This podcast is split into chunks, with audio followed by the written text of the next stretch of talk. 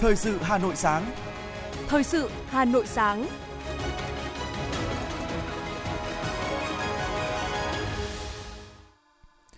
Bảo Nhật và Hoài Linh xin được đồng hành cùng quý vị thính giả trong 30 phút của chương trình Thời sự sáng nay, thứ năm, ngày 29 tháng 12 năm 2022. Những nội dung chính sẽ được đề cập đến trong chương trình hôm nay. Quyết định của Chủ tịch nước Nguyễn Xuân Phúc về việc tặng quà cho người có công với cách mạng nhân dịp Tết Nguyên đán Quý Mão năm 2023. Hôm nay, Đại hội Cựu chiến binh Việt Nam lần thứ 7 bước vào ngày làm việc đầu tiên. Kinh tế Hà Nội năm nay tăng trưởng 8,89%. Trong phần tin thế giới có những tin chính, Ủy ban Quốc phòng Hàn Quốc họp về vụ máy bay không người lái Triều Tiên xâm nhập. Trung Quốc nối lại việc cấp hộ chiếu thị thực từ ngày 8 tháng 1 năm 2023. Sau đây là nội dung chi tiết. Thưa quý vị và các bạn, Chủ tịch nước Nguyễn Xuân Phúc đã ký quyết định về việc tặng quà người có công với cách mạng nhân dịp Tết Nguyên đán Quý Mão 2023. Theo đó, mức quà cho người có công với cách mạng nhân dịp Tết Nguyên đán Quý Mão năm 2023 gồm hai mức: 300.000 đồng trên một suất, tăng 100.000 đồng trên một suất so với các dịp Tết trước và 600.000 đồng trên một suất, tăng 200.000 đồng trên một suất. Đại diện thân nhân liệt sĩ và người thờ cúng liệt sĩ, trường hợp liệt sĩ không còn thân nhân cũng được nhận mức quà tặng là 300.000 đồng. Bộ Lao động Thương binh và Xã hội cho biết, cả nước có hơn 1,5 triệu người có công thuộc diện tặng quà Tết theo các mức kể trên, với tổng kinh phí hơn 460 tỷ đồng từ nguồn ngân sách nhà nước.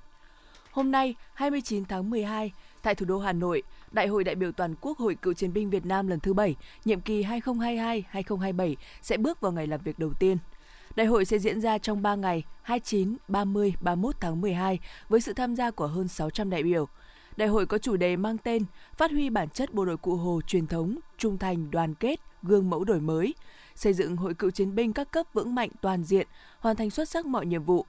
Đại hội nhằm đánh giá và khẳng định những đóng góp của hội viên và hội cựu chiến binh trong nhiệm kỳ 2017-2022, nêu rõ những hạn chế yếu kém và nguyên nhân rút ra bài học kinh nghiệm, đề ra phương hướng mục tiêu, nhiệm vụ, giải pháp trong 5 năm tới. Bầu Ban chấp hành Trung ương Hội Cựu chiến binh Việt Nam đón nhận huân chương lao động hạng nhất, khen thưởng nhiệm kỳ 2017-2022, Phiên trọng thể đại hội được tổ chức vào sáng ngày 30 tháng 12 với sự tham dự của các đồng chí lãnh đạo Đảng, Nhà nước. Phiên bế mạc diễn ra vào ngày 31 tháng 12. Là một trong tám đảng bộ cơ sở triển khai điểm, quận Long Biên đang tích cực chuẩn bị các điều kiện để đưa vào vận hành thử nghiệm các phần mềm, sổ tay đảng viên điện tử và điều hành tác nghiệp quản lý từ tháng 1 năm 2023. Quận ủy Long Biên đã tổ chức tập huấn trực tuyến hướng dẫn sử dụng các phần mềm cho hơn 600 bí thư, phó bí thư chi bộ thuộc Đảng bộ quận, phó trưởng ban tổ chức thành ủy Triệu Thị Ngọc dự chỉ đạo.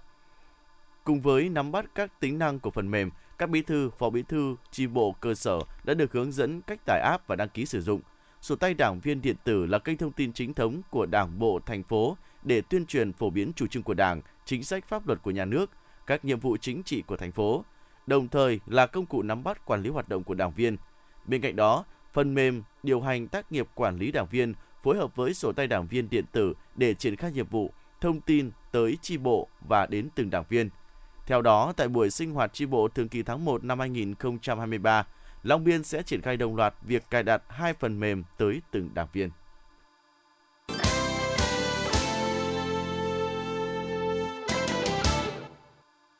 Chương trình thời sự xin được tiếp nối với một số các thông tin kinh tế. Cục Thống kê thành phố Hà Nội vừa công bố kết quả phát triển kinh tế xã hội năm 2022. Theo đó, tổng sản phẩm trên địa bàn Hà Nội năm 2022 tăng 8,89% so với năm 2021, vượt kế hoạch đề ra 0,7% lên 0,7,5% và là mức tăng cao trong nhiều năm gần đây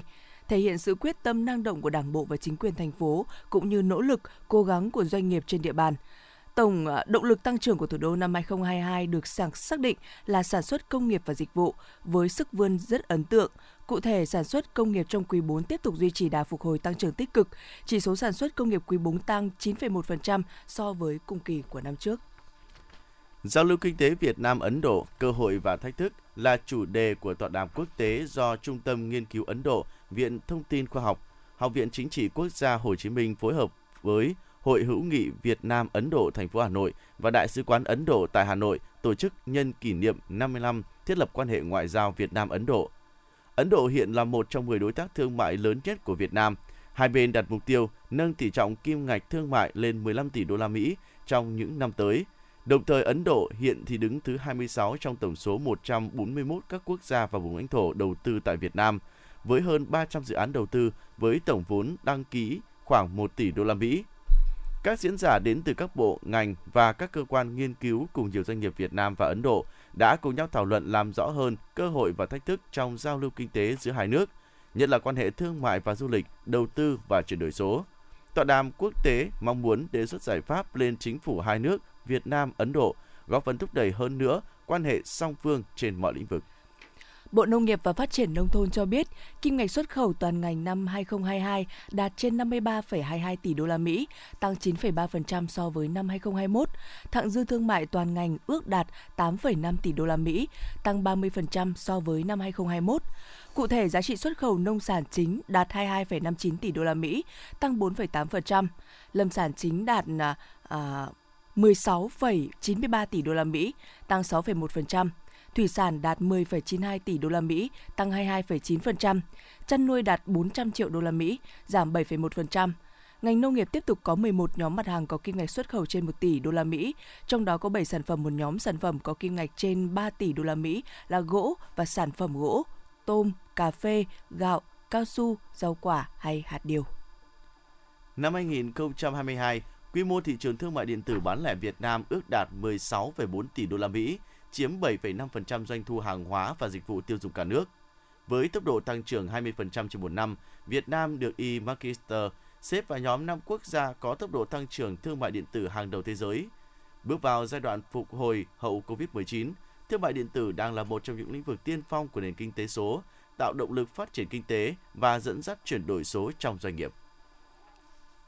Thưa quý vị và các bạn, nhờ đẩy mạnh ứng dụng công nghệ vào sản xuất, mạnh dạn đầu tư, lắp đặt hệ thống nhà màng, nhà lưới, trạm quan trắc thời tiết thông minh nên việc sản xuất tại các vùng rau an toàn của huyện Trương Mỹ giúp nông dân giảm công lao động và năng suất tăng 20 đến 25%. Nhờ vậy, thu nhập của người trồng rau tăng lên, nông dân yên tâm sống với nghề. Nhờ đẩy mạnh ứng dụng công nghệ vào sản xuất, xây dựng các nhà màng, nhà lưới, lắp đặt hệ thống tưới tiết kiệm nên trong bất cứ điều kiện thời tiết nào, ruộng rau của Hợp tác xã Rau Quả Sạch Trúc Sơn, thị trấn Trúc Sơn vẫn xanh tốt.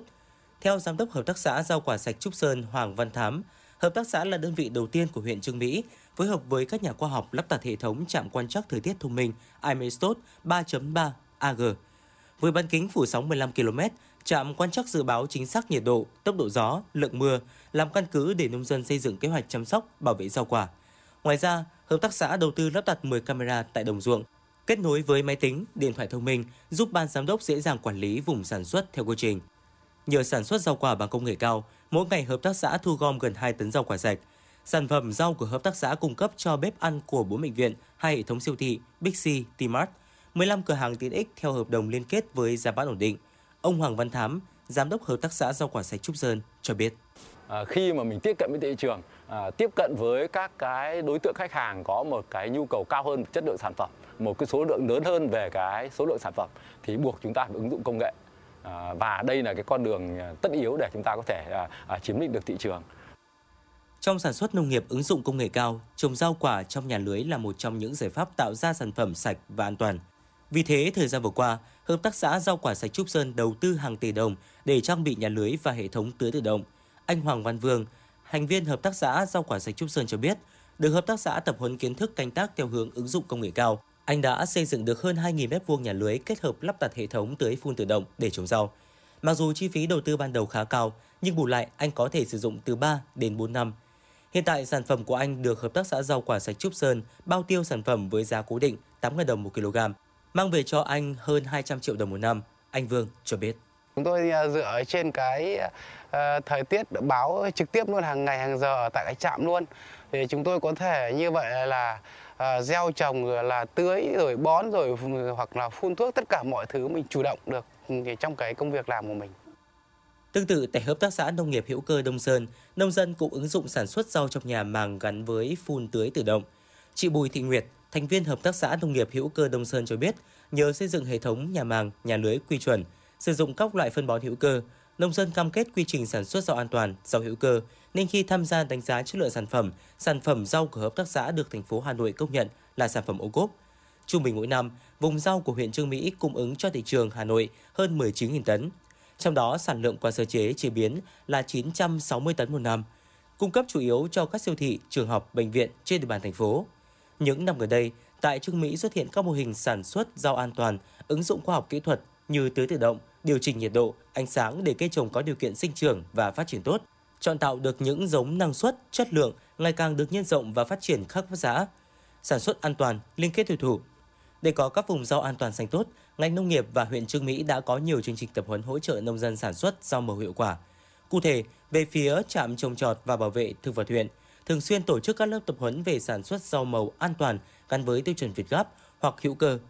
Các lớp tập huấn tập trung truyền tải quy trình kỹ thuật sản xuất rau màu hạn chế sâu bệnh hại, đảm bảo vệ sinh an toàn thực phẩm, các nhận dạng và quy luật phát sinh gây hại của một số sâu bệnh chính trên rau màu, kỹ thuật phòng trừ hiệu quả sâu bệnh hại rau màu. Qua các lớp tập huấn, nông dân không chỉ nắm được quy trình sản xuất an toàn mà còn được tiếp cận kỹ thuật mới, lựa chọn được mô hình sản xuất phù hợp. Mục tiêu phấn đấu đến năm 2025, 100% sản phẩm rau màu an toàn hữu cơ của Trương Mỹ được tiêu thụ theo chuỗi, được đóng gói, dán nhãn và được chứng nhận an toàn Việt Gáp hoặc hữu cơ. Trong giai đoạn 2021-2025, huyện Trương Mỹ tập trung thực hiện một số giải pháp như mở rộng cơ chế sở chế, chế biến, đóng gói rau quả vùng chuyên canh, hỗ trợ xây dựng mô hình điểm và chế biến rau quả, ưu tiên dự án có ứng dụng công nghệ cao, công nghệ số, khuyến khích phát triển các dự án kế hoạch liên kết sản xuất tiêu thụ sản phẩm rau hữu cơ.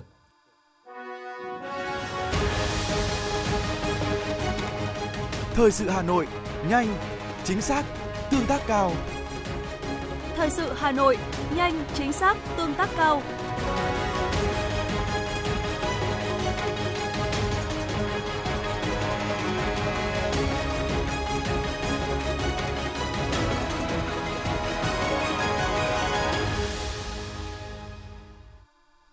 Những thông tin đáng chú ý sẽ tiếp nối chương trình.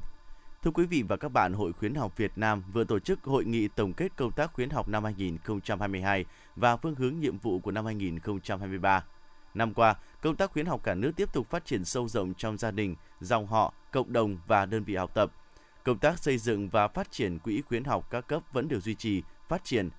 Bình quân năm sau cao hơn năm trước, qua đó góp phần tích cực hỗ trợ các học sinh sinh viên khó khăn duy trì học tập. Tuy nhiên, việc gây quỹ nhiều nơi còn gặp khó khăn, chưa đạt chỉ tiêu đề ra do dịch bệnh ảnh hưởng kinh tế và chưa thực sự nhận được sự quan tâm của các cấp lãnh đạo địa phương. Dù phát triển rộng khắp, nhưng hiệu quả của phong trào khuyến học không đồng đều. Việc triển khai hai nghị quyết của chính phủ về đẩy mạnh phong trào học tập suốt đời và xây dựng mô hình công dân học tập còn lúng túng bị động. Những bất cập này sẽ được các cấp hội tập trung khắc phục trong nhiệm vụ năm mới. Bộ Giáo dục và Đào tạo vừa phối hợp với Ban tuyên giáo Trung ương, Trung ương Đoàn Thanh niên Cộng sản Hồ Chí Minh tổ chức lễ tổng kết và trao giải cuộc thi Tuổi trẻ học tập và làm theo tư tưởng đạo đức phong cách Hồ Chí Minh năm 2022. Bộ Giáo dục và Đào tạo đã tặng bằng khen cho 81 thí sinh đoạt giải cuộc thi, gồm 30 thí sinh đoạt giải bằng A, 26 thí sinh đoạt giải bằng B, 25 thí sinh đoạt giải bằng C, ba thí sinh đoạt giải nhất của ba bảng gồm có Trịnh Vũ Tú Linh, lớp 9A11, trường Trung học cơ sở Ngô Quyền, quận Lê Trân, Hải Phòng. Trần Đỗ Hà Vi, sinh viên năm tư, khoa Kinh tế, trường Đại học Hàng hải Việt Nam và Nguyễn Thị Thu Thủy, giáo viên trường tiểu học Thanh Hải số 2, huyện Lục Ngạn, tỉnh Bắc Giang. Bộ Giáo dục và Đào tạo cũng đã tặng bằng khen cho 30 tập thể, gồm 10 cơ sở giáo dục và đào tạo, 20 cơ sở đào tạo đại học, có nhiều thành tích trong tổ chức triển khai cuộc thi. Sở Giáo dục và Đào tạo Hà Nội là một trong 10 sở giáo dục và đào tạo được tặng bằng khen trong dịp này. Bộ Lao động Thương binh và Xã hội vừa tổ chức tọa đàm về các ưu tiên hợp tác quốc tế trong lĩnh vực lao động và xã hội giai đoạn 2022-2030. Chương trình có sự tham gia của đại diện các tổ chức quốc tế. Trao đổi tại tọa đàm, các đại biểu thống nhất ý kiến trong bối cảnh mới với những vấn đề mang tính chất toàn cầu như biến đổi khí hậu, gia hóa dân số, dịch bệnh, xung đột vũ trang, hợp tác quốc tế trong lĩnh vực lao động và xã hội cần có sự đổi mới cả về nội dung và hình thức. Đây cũng là thời điểm mà nhiều dự án chương trình hợp tác quốc tế về lao động xã hội đã kết thúc, cần có các chương trình mới đáp ứng yêu cầu nhiệm vụ của ngành lao động, thương binh và xã hội phục vụ phát triển bền vững của quốc gia trong thời gian tới, đảm bảo đáp ứng các ưu tiên phân bổ nguồn lực hợp lý, tránh trồng chéo để nâng cao hiệu quả thực hiện.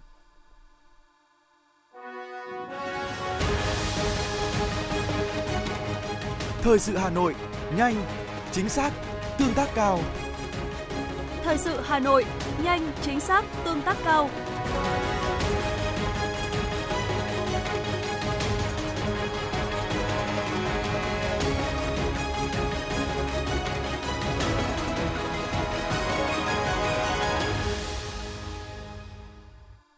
Ủy ban Nhà nước về người Việt Nam ở nước ngoài của Bộ Ngoại giao đã tổ chức họp báo để thông tin về tình hình cộng đồng người Việt Nam ở nước ngoài, kết quả công tác của Ủy ban Nhà nước về người Việt Nam ở nước ngoài năm 2022 và phương hướng hoạt động năm 2023. Phó chủ nhiệm Ủy ban Nhà nước về người Việt Nam ở nước ngoài Phan Mai Phan Dũng cho biết, Chương trình Xuân quê hương năm 2023 dành cho cộng đồng người Việt Nam ở nước ngoài là hoạt động chính trị, đối ngoại, văn hóa lớn nhất đầu năm mới 2023 nhằm kết nối kiều bào với trong nước. Đây là dịp quan trọng để Đảng, Nhà nước và nhân dân trong nước bày tỏ sự trân trọng, đánh giá tích cực về những đóng góp chân thành, đáng quý của đồng bào ta ở nước ngoài dành cho nhân dân trong nước những năm qua cũng là dịp để các bộ, ban ngành, cơ quan trung ương, địa phương tìm hiểu lắng nghe những tâm tư, tình cảm của bà con kiều bào, qua đó nâng cao ý thức trách nhiệm của các cơ quan tổ chức đối với cộng đồng người Việt Nam ở nước ngoài cũng như đối với công tác này. Năm nay, chương trình Xuân quê hương dự kiến được tổ chức vào ngày 14 tháng 1 năm 2023 tại Trung tâm Hội nghị Quốc gia thành phố Hà Nội với sự tham gia của khoảng 3.000 đại biểu, trong đó có 1.000 đại biểu là người Việt Nam ở nước ngoài. Chương trình phố sách cuối tuần được bắt đầu từ dịp Tết Dương lịch năm 2023, ngày 31 tháng 12 năm 2022 đến ngày 2 tháng 1 năm 2023. Đây là chương trình được Ủy ban dân quận Hoàn Kiếm phát động nhằm phát huy hiệu quả không gian văn hóa đọc tại phố sách Hà Nội, để phố sách Hà Nội thực sự trở thành điểm đến hấp dẫn của nhân dân thủ đô và du khách nước ngoài khi đến Hà Nội. Đến với phố sách cuối tuần, bạn đọc sẽ được tham gia các hoạt động đa dạng hấp dẫn như các sự kiện giới thiệu sách, ra mắt sản phẩm mới, giao lưu tác giả, giới thiệu tác phẩm, chia sẻ, hướng dẫn phương pháp đọc hiệu quả.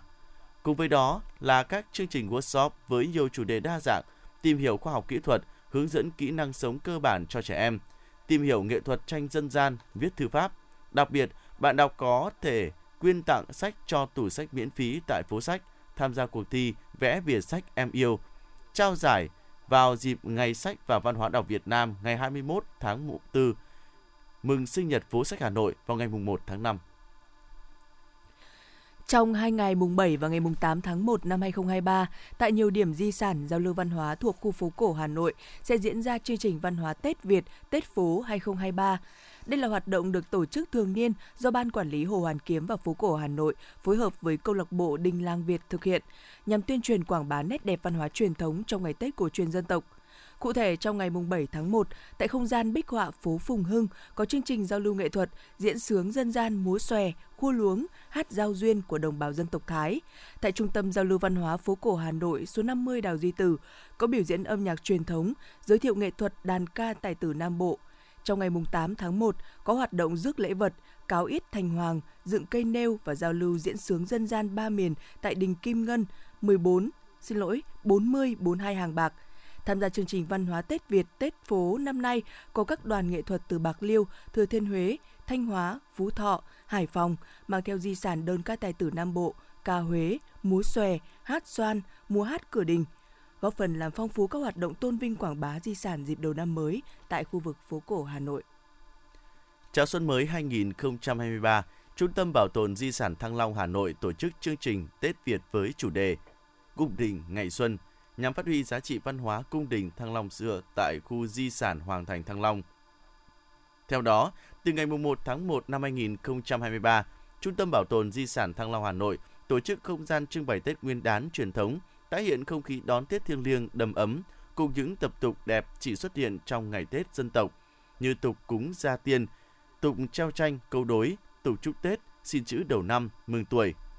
Trong ngày 14 tháng 1, Trung tâm Bảo tồn Di sản Thăng Long Hà Nội ra mắt trưng bày Cung đình Ngày Xuân, giới thiệu tới công chúng và du khách sự độc đáo đầy tôn nghiêm của lễ Tết cung đình.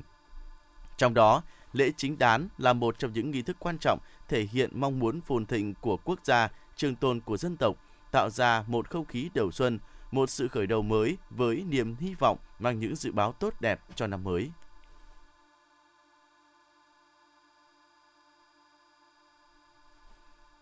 Thưa quý vị và các bạn, là xã đảo duy nhất của thành phố được bao quanh bởi sông Hồng. Tuyến đường bộ độc đạo nối với đất liền là ngầm tràn sang huyện Vĩnh Tường, tỉnh Vĩnh Phúc. Vì thế nước sạch là bài toán gian nan giải với xã Minh Châu nhiều năm qua. Giờ đây, bài toán này đã có lời giải nhờ công tác xã hội hóa.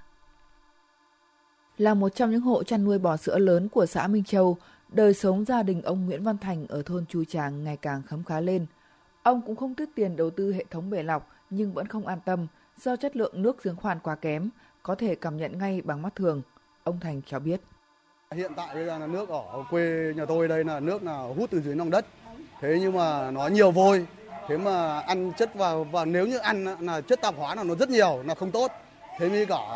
về nói về bẻ nọc vào chóc trong các đường ống hoặc là đồ dùng thiết bị của gia đình đấy thì là vôi cặn nhiều là nhanh hỏng đấy cả cả từ cái khóa mà nước thì cũng rất nhanh hỏng như không như các nơi khác đấy cả cả cho từ cái xoong cái lồi nhà chúng tôi nấu nước để uống không bảo đảm một tí nào. Thế là xong nồi nó đóng cao hàng à, nửa phân cao. Đấy nên là cả cả trong, trong những cái đường ống trong những dụng cụ của gia đình nhà tôi tôi đang lo là nó nhanh hỏng. Đấy nếu như nhanh hỏng bây giờ mình làm nhà như thế này rồi. Sửa thì sửa kiểu gì?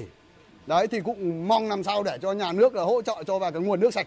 về dân Minh Châu nhà chúng tôi để được sử dụng. Để được bền lâu mà được để cho cái sức khỏe của con người. Đấy là được tốt nhất.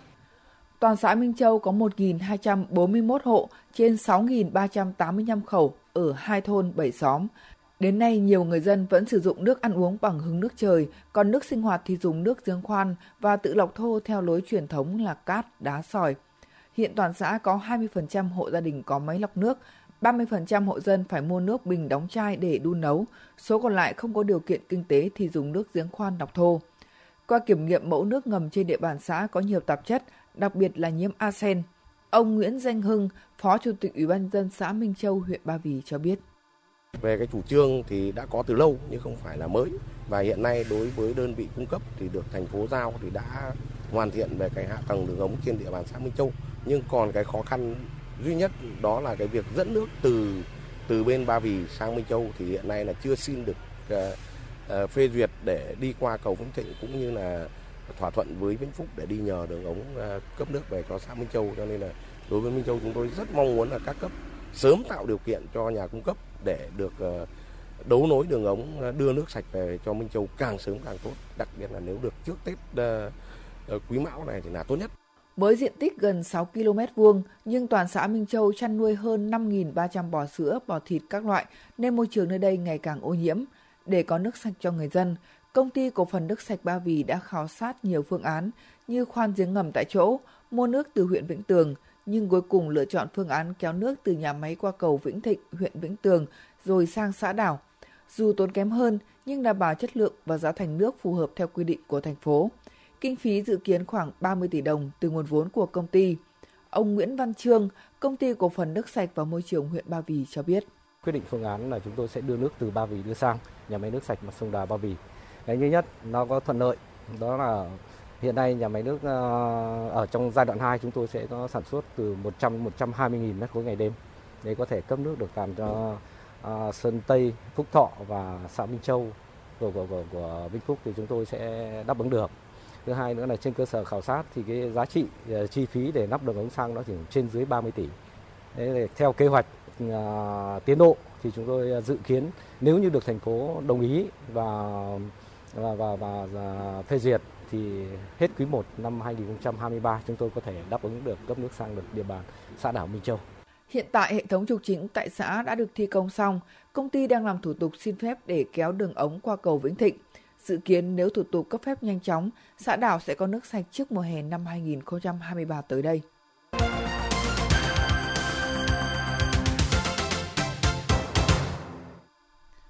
Xin chuyển sang phần tin thế giới. Trong một phiên họp quốc hội, Bộ trưởng Quốc phòng Hàn Quốc Lee Jong-suk đã xin lỗi về một chiến dịch quân sự thất bại nhằm bắn hạ năm máy bay không người lái UAV của Triều Tiên xâm phạm không phận của Hàn Quốc hôm 26 tháng 12. Vụ xâm nhập bằng máy bay không người lái của Triều Tiên đã đặt nghi vấn về sự sẵn sàng của quân đội Hàn Quốc trước các hành động khiêu khích tiềm tàng bằng UAV và buộc Seoul triển khai các biện pháp phòng thủ, bao gồm cả kế hoạch tổ chức các cuộc tập trận chống máy bay không người lái vào ngày hôm nay. Sau gần 2 tháng đàm phán căng thẳng, Đảng Likud của Thủ tướng Israel đắc cử Belanin Netanyahu đã chính thức ký thỏa thuận liên minh với Đảng Tôn giáo chính thống Do Thái Torah Thống Nhất, mở đường cho việc thành lập chính phủ mới. Ngoài ra, Đảng Likud cũng đã ký thỏa thuận với các đảng tôn giáo khác là Do Thái Tôn giáo và Noam. Nội dung của các thỏa thuận trên chưa được công bố. Trung Quốc sẽ bắt đầu tối ưu hóa các chính sách và biện pháp quản lý nhập cư từ ngày 8 tháng 1 năm 2023 để phù hợp với chính sách nới lỏng mới, ứng phó đại dịch COVID-19. Quyết định trên được đưa ra trong bối cảnh Trung Quốc đã hạ cấp quản lý dịch COVID-19 từ loại A xuống loại B.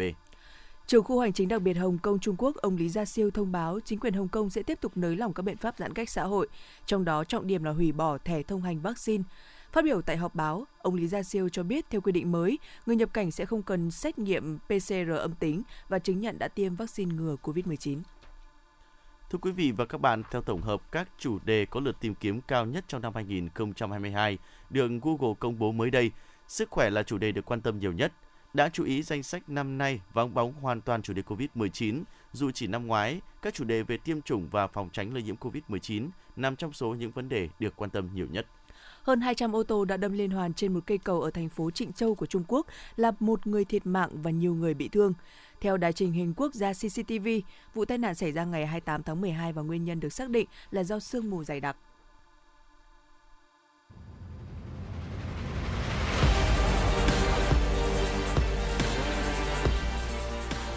Bản tin thể thao Bản tin thể thao